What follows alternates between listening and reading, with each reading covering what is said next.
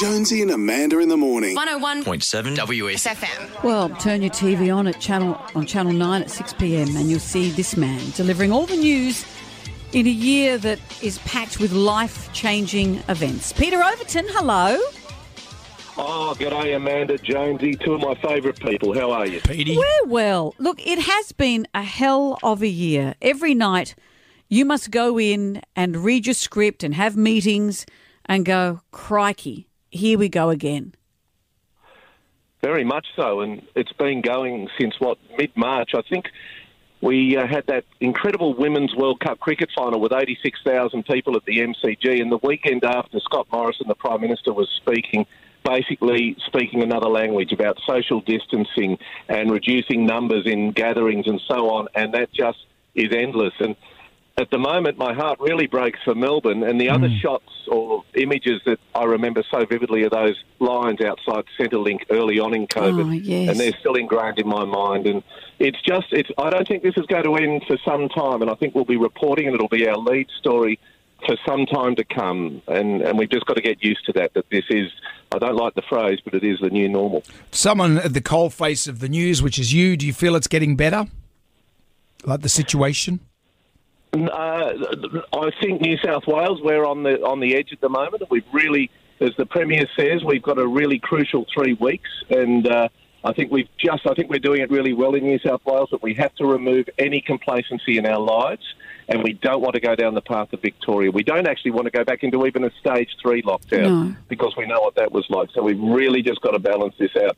And uh, let's hope these wonderful scientists around the planet can come up with something that at least manages the uh, COVID 19, and a vaccine would just be a stupendous bonus. Be great. Well, on a lighter note, um, you have a new member of your family. Your wife, Jessica Rowe, has been a long, long claim she's a cat lady, but you've got a little dog now.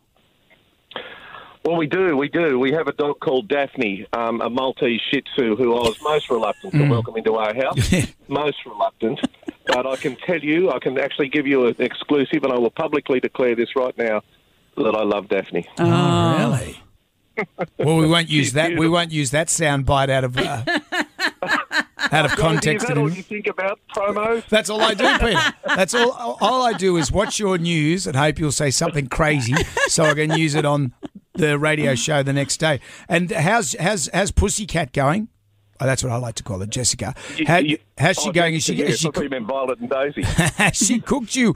Has she cooked you a steak? Because last time I saw her, I said, "Look, you're not working at Studio Ten anymore. Make Petey a steak. When he gets home, the man wants a nice steak. Has she done that for you?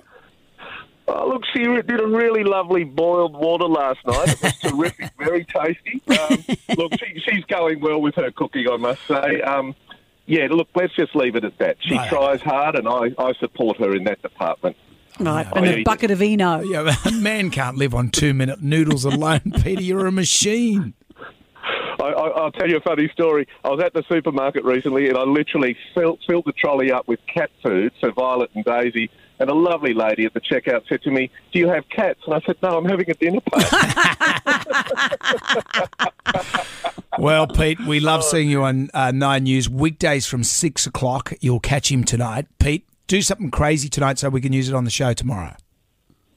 well, the lights went off last night, Jonesy. So I I, had missed to that. pay the power bill in the commercial break. Aren't you paddling a little wheel? yes, that too. And say hi to Right, Pussycat for us.